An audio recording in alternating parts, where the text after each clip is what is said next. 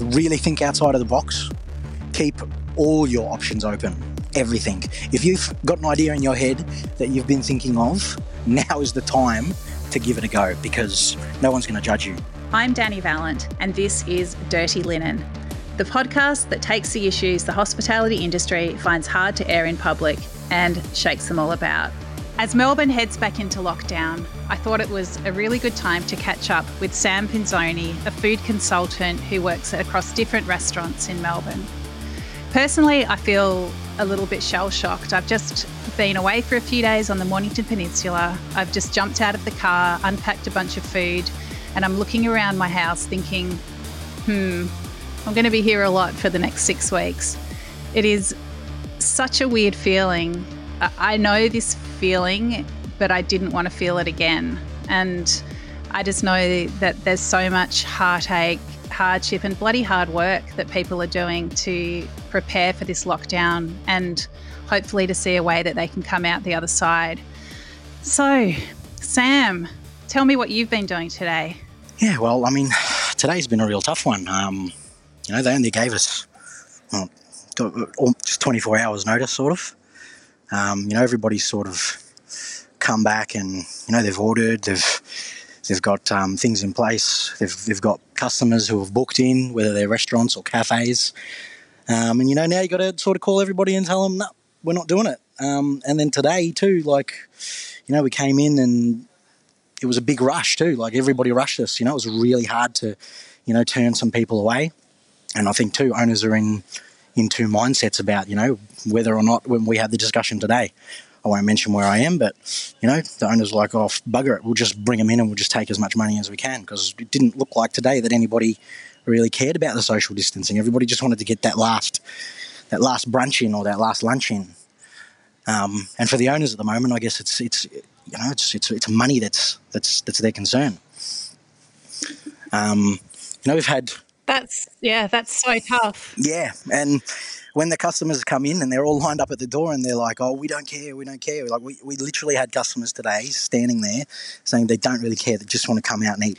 I mean, isn't that what got us into this mess? yeah, exactly. Uh, I find that really scary and and concerning and depressing, to be honest. I mean, I know that people don't want to. I don't know that I know that no one wants this to be happening, but I just find it bizarre and baffling that that people think it doesn't apply to them. That's right. It's it's quite scary, you know, and yeah, I, I kind of feel, you know, for the for restaurant owners and cafe owners because it puts them in a predicament too because they go, oh well, we're going to possibly shut down, and some don't have the opportunity to do takeaway um, or they don't want to do takeaway because it might hurt their brand or you know there's just so many different scenarios. Of it and today I said to the you know I said don't don't do it. Don't take the risk. You know we, we want to do it the right way because we don't want to be we don't want to be in this position ever again. Like this has got to be this has got to be the last time we go into this.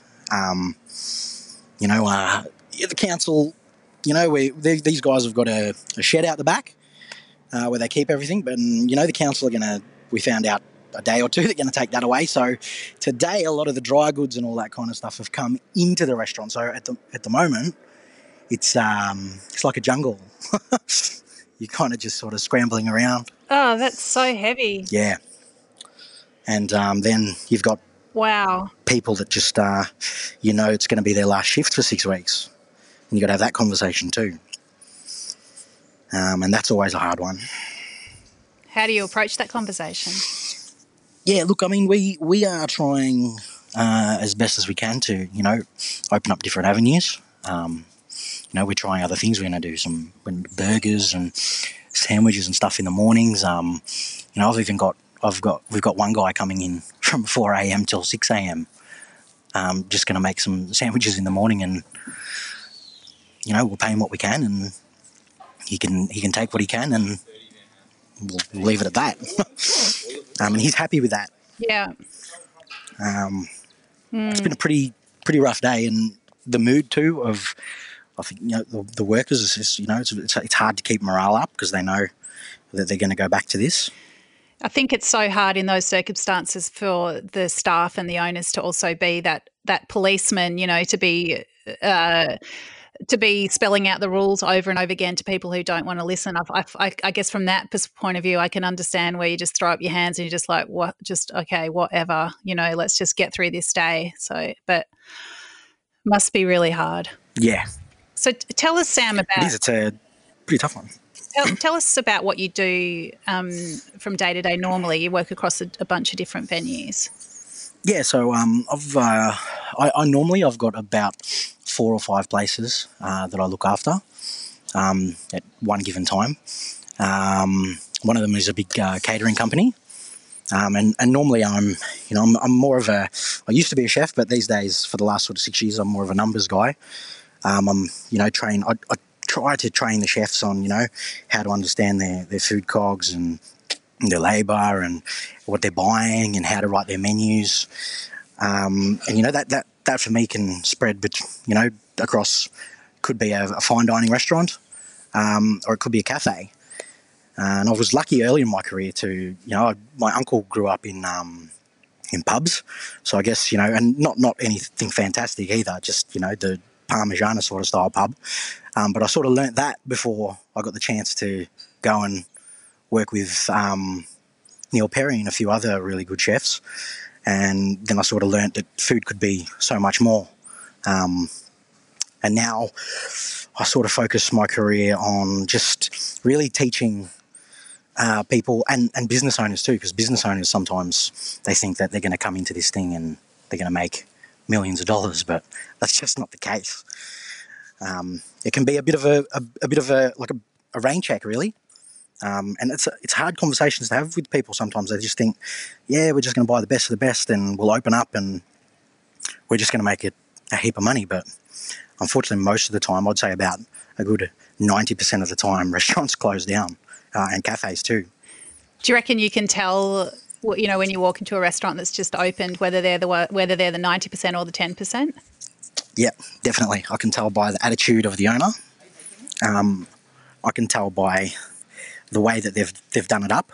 Um, you, most of the time, it's just about when you walk. You just feel it when you walk in.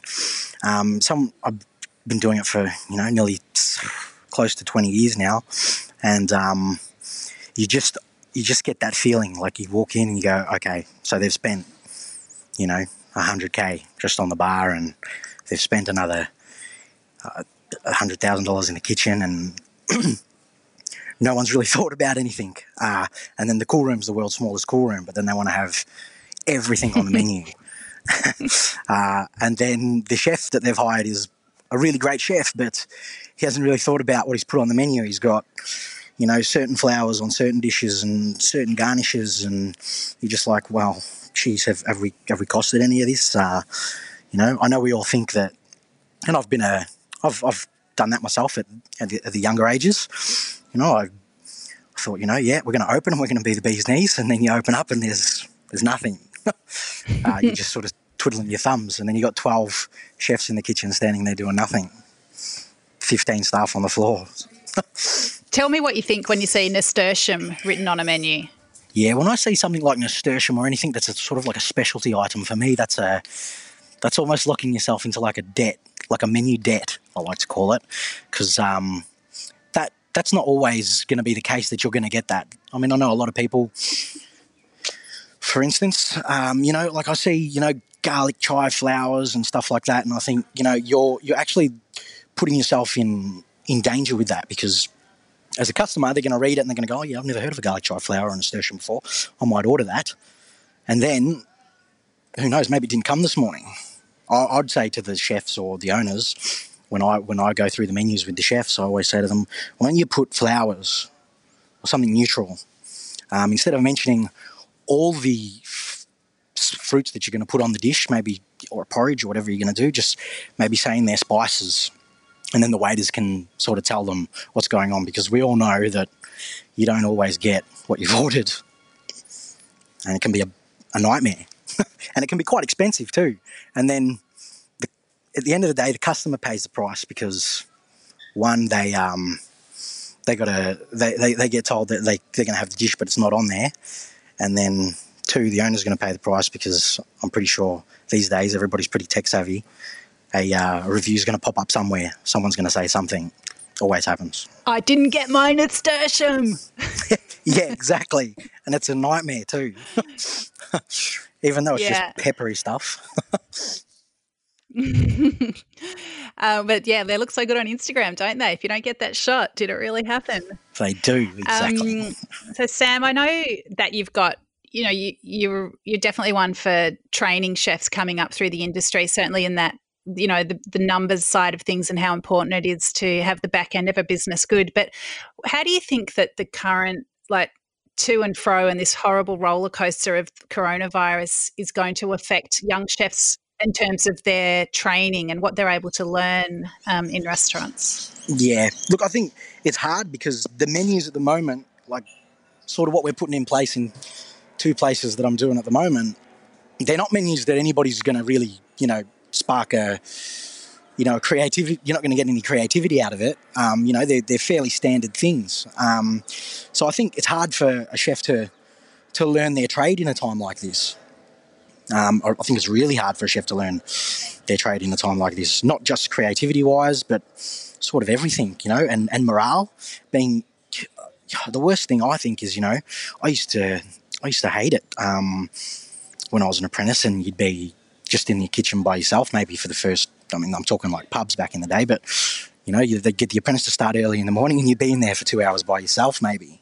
Um, and that's kind of sort of what, you know, you're going to see now is, you know, owners are going to go, okay, well, we're going to pick and choose who we need and, you know, you're going to work four or five hours today and then you're going to go home and then the next one's going to come in and he's going to work a few hours. And it's hard to keep the morale up when there's just you know two or three people in the place and you're not ticking over anything. And you don't get those ideas bouncing around. yeah no you definitely don't get those ideas because oh, chefs need that camaraderie. They need that they need that um, they need the passion to flow it's very hard when you're in there by yourself and you've got no one to talk to you're just maybe you know making some sandwiches or making some burgers and the only thing you're listening to is that little bing bing from the uber Hopefully. and then if the, you're not hearing the bing bing, that's even worse. yeah, then it's just depressing because you know you're standing there. Okay, you're getting you're getting some money, but it's it's oh, it's it's just really hard. So, what would you say? I mean, how can we help people, the business owners and the people working in the businesses? What can they do, I guess, to make the best of this second lockdown, but also yeah, in terms of their business, but also in terms of their morale and in terms of pushing on with their careers and their learning. Yeah, look, I'm. I think they need to. Um, I think you just need to maybe kind of think a little bit more outside of the box. Um, you know, where I'm sort of like trying to push in some stuff that you know is not their normal uh, sort of stuff that they'd be selling. Like, you know, we've got t-shirts and we've got other stuff like that that we sell in the shop. You know, so we're we're trying to like you know get that moving as well. Um, you know, hand sanitizer. Everybody's doing hand sanitizer and all this other kind of stuff. Um, but just trying to sort of think outside the box. Maybe offer, you know, something that's a special that they can come buy once a day and pick up. Like we've got some waffles and stuff like that that we're going to have left over. We don't want them to go to waste. We've got some pancakes mix that's still there. So you know, I've said to the chefs in the morning, you know, when you or chef in the morning, when you come in tomorrow, maybe do like a takeaway special, um, and hopefully someone will buy it. You know, play with it and see what you can do. Uh, you know, pull out a bit of paper, come up with a few ideas for when the lockdown is finished, uh, and you know, sit down, try what try what you can with what you've got. Um, talk with the owners. Do you mean in terms of the produce that you've got, your produce you've got sitting around, play with a few dish ideas, that sort of thing? Yeah, not not ordering anything extra, but trying to do with what you have. Um, just so you're not sort of idling away the time. cool room mystery box. Exactly. Yeah. Yeah. Just like a big MasterChef mystery box in your cool room. Yeah, that's a really good idea. I love that. And then if you come up with something and there's a bit of stock there, that could be the kind of thing you put on as a special. And then would you then put that out on Instagram or would you how would you how do you think people should be connecting with their customers? I think definitely, you know, Instagram, um, but it's a very polluted market as well. Um, one sort of thing that we are doing in one of the areas is, um, I think, if especially in a suburb, I feel for the guys in the city, um, but I think in the suburbs, um, you know, flyer drops, things like that, um, just giving them out to your to your local um, your local postie to go around and post it. If you're good friends with your postie, you know, sometimes they'll take them and they'll go around and drop them in. Oh, I didn't know the postie would do that. yeah, they definitely do. Get maybe for some waffles. yeah, exactly. Um, you know, we, you know, just like a, you know, come past, bring the pamphlet with you. You know, we'll put it in the bin, the pamphlet, and then we'll give you a free coffee, and they they might buy something. Yep. You know, just offer something That's to the community, um, and you know the community will support you. Um, we've, I've, I've seen it through the Pay It Forward campaign that um, we started out at um, Milk and Wine. As soon as we started to show the community that we cared about them, um, they they came back and, and they started to care about us, and they actually they did fairly well through uh, opening during that kind of nightmare and losing their chef at the same time. Well, that's amazing because yeah, because you actually opened um, a cafe right at the start of shutdown, didn't you? Which I thought was the most wildly optimistic thing I'd ever heard. But so tell me about that. yeah, I mean, you know, there was a part of me too was like, geez, you know, if this happens, I, I got to, we all, everybody's got to get paid still. We've just hired all these people. Um, how are we going to be able to, um, how are we going to be able to move forward? You know, our opening day was exactly the day of restrictions. Um, everybody was sort of in hysterics. It was quite hard to, you know, try and push everybody on, but you know, but me being me, I'll I'll annoy you until you until you do it because I believe it'll work. Um, that's why we went out and you know I did a social I did a I did the first social media post with you know if you're struggling and you just need help, you know, give us a call. And you know, it started with just my my Instagram and milk and wine and connecting to that, and then the guys took that and ran with it. Um, you know, they started doing stuff on the Bopple app. Um, the owners physically got involved, so I think that's another big thing. Is you know, if, if you really want to succeed right now as an owner, you, you need to be in your business. You need to be seen there. Um, people, I think they like to see the owner there, uh, especially community sort of you know suburby style um, cafes and restaurants. They they like to see that the owner's still there and cares, uh, especially in a time of need like right now. Um, and that's that's sort of how it started. You know, the owners were getting in their cars and doing deliveries and dropping them off to people who who couldn't leave. Um, you know, and even me myself as an OK ambassador, like every now and then, you know, you do. I try to do one good thing a year, and you know, I mean, this. Sometimes you you you meet some people and you just go, wow, you know what, my life isn't that bad. Yeah. So you are an Are You OK ambassador, Sam. So tell us more about that and about you know your how you think mental health is going at the moment in the Melbourne hospitality industry. I think, um, I mean, I've been an Are You OK ambassador now since 2016. Um, I've done a lot of taste of, we did Taste of Melbourne in 2017 and then went to Sydney and did that and we raised um, $10,000. Um, it's, just, it's, it's only small amounts, um, but you know, it's more about getting the, the message out there that, you know, people can actually have a chat about it and um, not feel left alone. And I know um, you know, growing up when I did in hospitality, you know, if, if you were sort of the person to put your hand up and say, hey, look, I'm having a bit of a mental breakdown, you know, you'd, they'd kind of look for the next, the next person to come and take your job. Um, it wasn't sort of something, it was a bit of a weakness rather than a, um, rather than something we talked about. And for me, back when I was, you know, 19, 20, when I was working at Rockpool, you know, that, that was a bit daunting for me. I was like, oh, you know, geez, you got to, um, you just gotta you gotta have tough skin. I don't know how many times I went home and was in a bit of a bit of a state. Um, and I've I've suffered with um, suicide and stuff when I was younger. Um, I'm open to talk about it now because I find if you talk about it, um, it's it's a little bit more natural, and then you'll find that people will. You know, not, not everybody will want to talk about it. You'll find some people who will just sort of brush it off and go away from it because it's a bit uncomfortable to talk about. Um, but then there are people out there who actually care. Um, and you'll be surprised. It's normally the people that don't, that you don't really know, or the people that, you know, you might not get along with. Um, they, they kind of understand this kind of stuff. And in hospitality, especially in the kitchens, you know, um, you know what chefs are like. Everybody wants that, that top position, especially when you're working in those big restaurants. They want that top tier position. They want to be the one standing on the pass next to the chef. They want to be the next head chef in that venue. They want to be, you know, the next the next gourmet traveller, superstar, whatever whatever it have you. so it can be hard to talk to people about it. Um, so I think the industry itself these days is much better. Um, there's a lot more resources out there, like Are You OK? Um, you've always had Beyond Blue, um, but more so, I think Are You OK with their um, approach and, and, and, and how they they sort of handle things, you know, with their, their pamphlets, and you can see them all over the bus stops um, since this um, since the pandemic sort of started. Um, they they really they really put themselves out there and um, they give back, and you see the chefs too, like Neil Perry, Miguel Maestre, uh, myself, um, Manu, all those guys. They sort of you know they jump on that bandwagon of trying to make it a little bit more comfortable. What was it for you that made you go from that feeling that you, you couldn't show that weakness or vulnerability to feeling like it was something that you could talk about?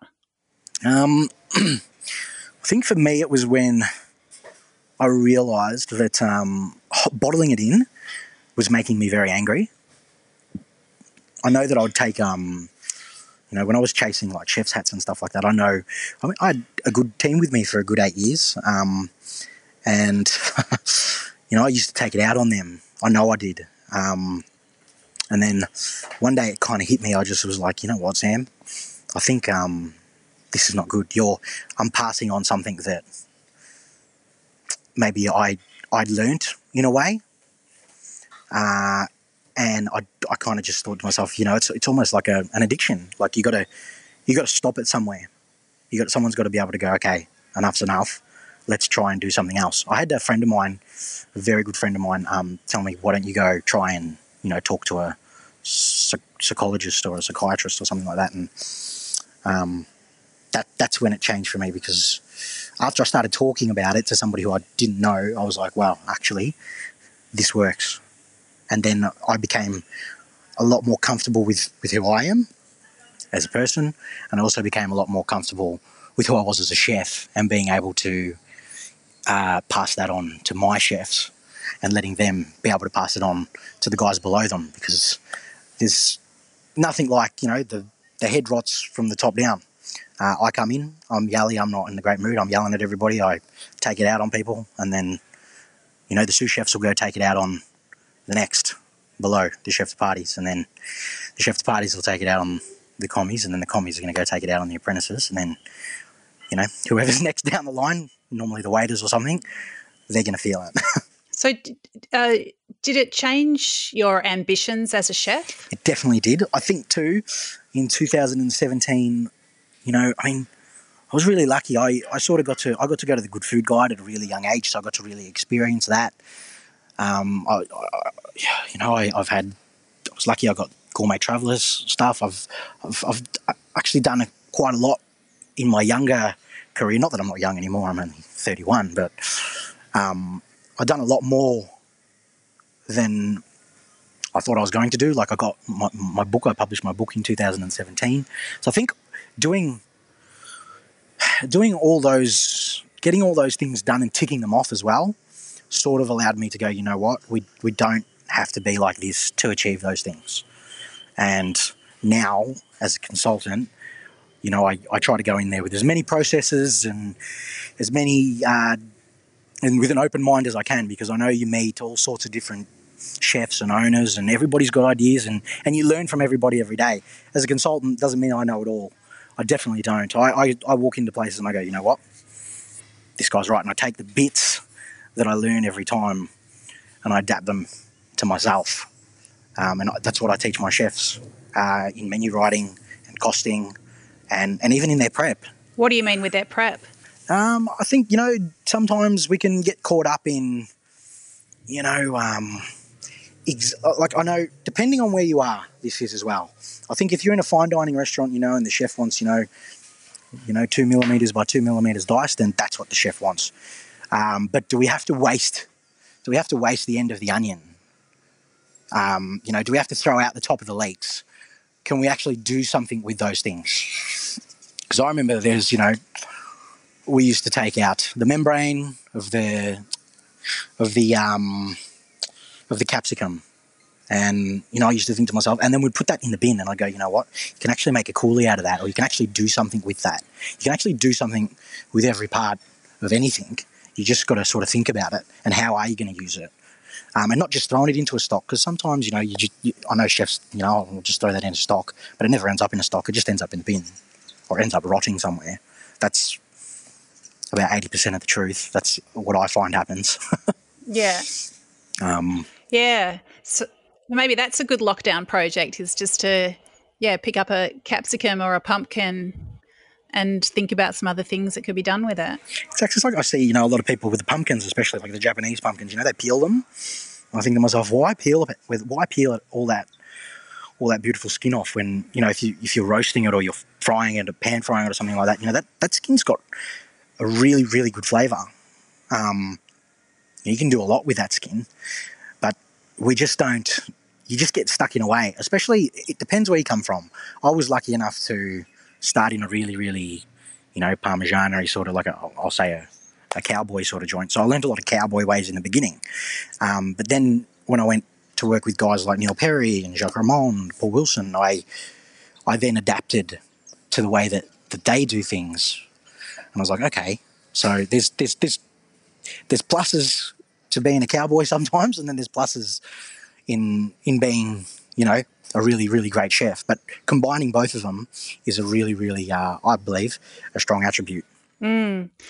You've got so much, yeah, such broad experience. You've packed so much in to your years, what what what can we distill from your experience to advise people as they go into this lockdown and out the other side? Like, uh, what are some of the ways that they could position themselves best to be able to come out the other side positive, passionate, and with a viable business? Yeah, look, I think you know, really think outside of the box.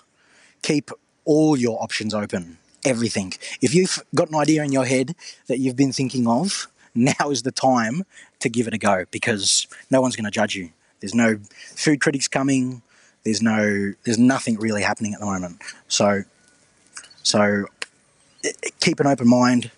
Uh, go into it with with passion and just give everything a go. Like if, like I said, we're we're selling t-shirts and and kids beanies.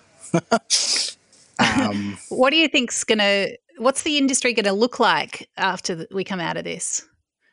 What do you think's going to fly? What are people going to want?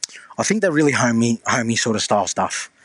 Um, you know, we've gone. I think we've gone through the lasagnas and the pasta bakes and you know all that kind of stuff. But I, I think you know for cafes, if you're out there, I'm I'm saying do you know your brekkie, your brekkie burgers, maybe your chicken schnitzel sandwich. Keep it keep it simple, um, but also don't be afraid to ask your customers if they're coming in for a coffee, you know, what what they might want to see. Um, because they're obviously the ones who are going to buy from you. Uh, depending on where you are, maybe have a look through your area.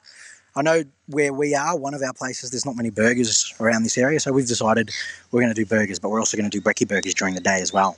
Um, we're going to do another round of flyer drops, um, and on those flyer drops, we're we're going to let people fill them out um, and and sort of just you know give give them back to us, and we'll see um, what we can mm. do. What are you going to do tonight, Sam? Are you going to have a quiet one, or go to a restaurant for the last time? What's what are you going to do? I was going to go out, but um, I'm probably just going to take a few burgers from here, to be honest with you, and cook them at home, um, and just relax and probably watch my partner play the PlayStation. yeah, right. That sounds yeah, it sounds pretty chill. I'm just going to chill, yeah and then get back into it tomorrow. It's got a strange feeling, almost like a, a sudden New Year's Eve kind of vibe in Melbourne this evening, which to me feels a little bit, I don't know, a little bit scary. Like, sh- I don't know. I, I I want the restaurants to sell all their produce. I want them to have as much in the bank as possible. And I totally understand the sentiment of going out there and enjoying them. And so I guess by the time people listen to this, they'll have their 10 New Year's Eve and then we're all going to have a, a, a, big January one. It's such a weird one. It is, and I'm looking forward to. I'm looking forward for it. To, I just really want it to end. So I wish you know, you know, the panic buying and all this other stuff that's going on. I wish that would just stop. Um, but I really just want. I think people need to understand that, it, it, it is going to affect us. It is going to be really hard in hospitality, um, but it's uh, there's some part of me still that thinks a little bit of this is going to be for the better. You know, we're gonna we're we're gonna learn to be a lot cleaner. We're gonna learn to be you know more more health orientated. I think a lot of things are going to change. Um, people are going to be you know that's one thing I haven't seen lately is a lot of rubbish in the street. Um, so I think there's there's some pluses to this. Uh, we just got to remember that when we get out of it, that we've been through it, and all the little factors leading up to it, we don't repeat. Well, I suppose we're all just you know wondering how we've got back into this situation, and it would be great I think you know what I feel from you and what you, you just feel from everybody is we would love to know how this happened so it doesn't happen again. And there is a lot of finger pointing.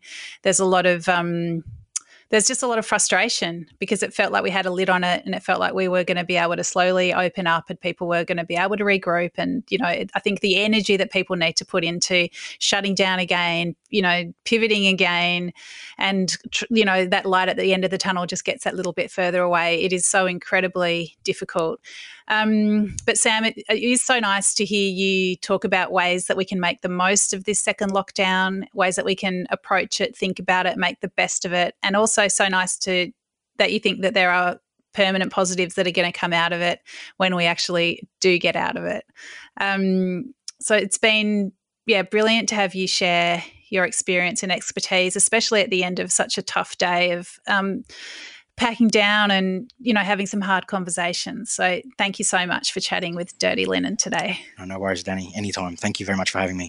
If this conversation has brought things up for you and you need some support, contact Beyond Blue at beyondblue.org.au or 1300 22 4636. You can also contact Lifeline on 131114. This is Dirty Linen, and I'm Dani Valent. We air the issues that the hospitality industry finds hard to talk about. We spend a week thrashing around each issue, hearing from different people with unique perspectives. We want to hear from you as well. If you have something that needs to be said about a topic, get in touch so we can include your perspective. Contact us at dirtylinen at deepintheweeds.com.au or hit us up on Insta at Dirty Linen Podcast. We can't wait to hear from you. This is a Deep in the Weeds production.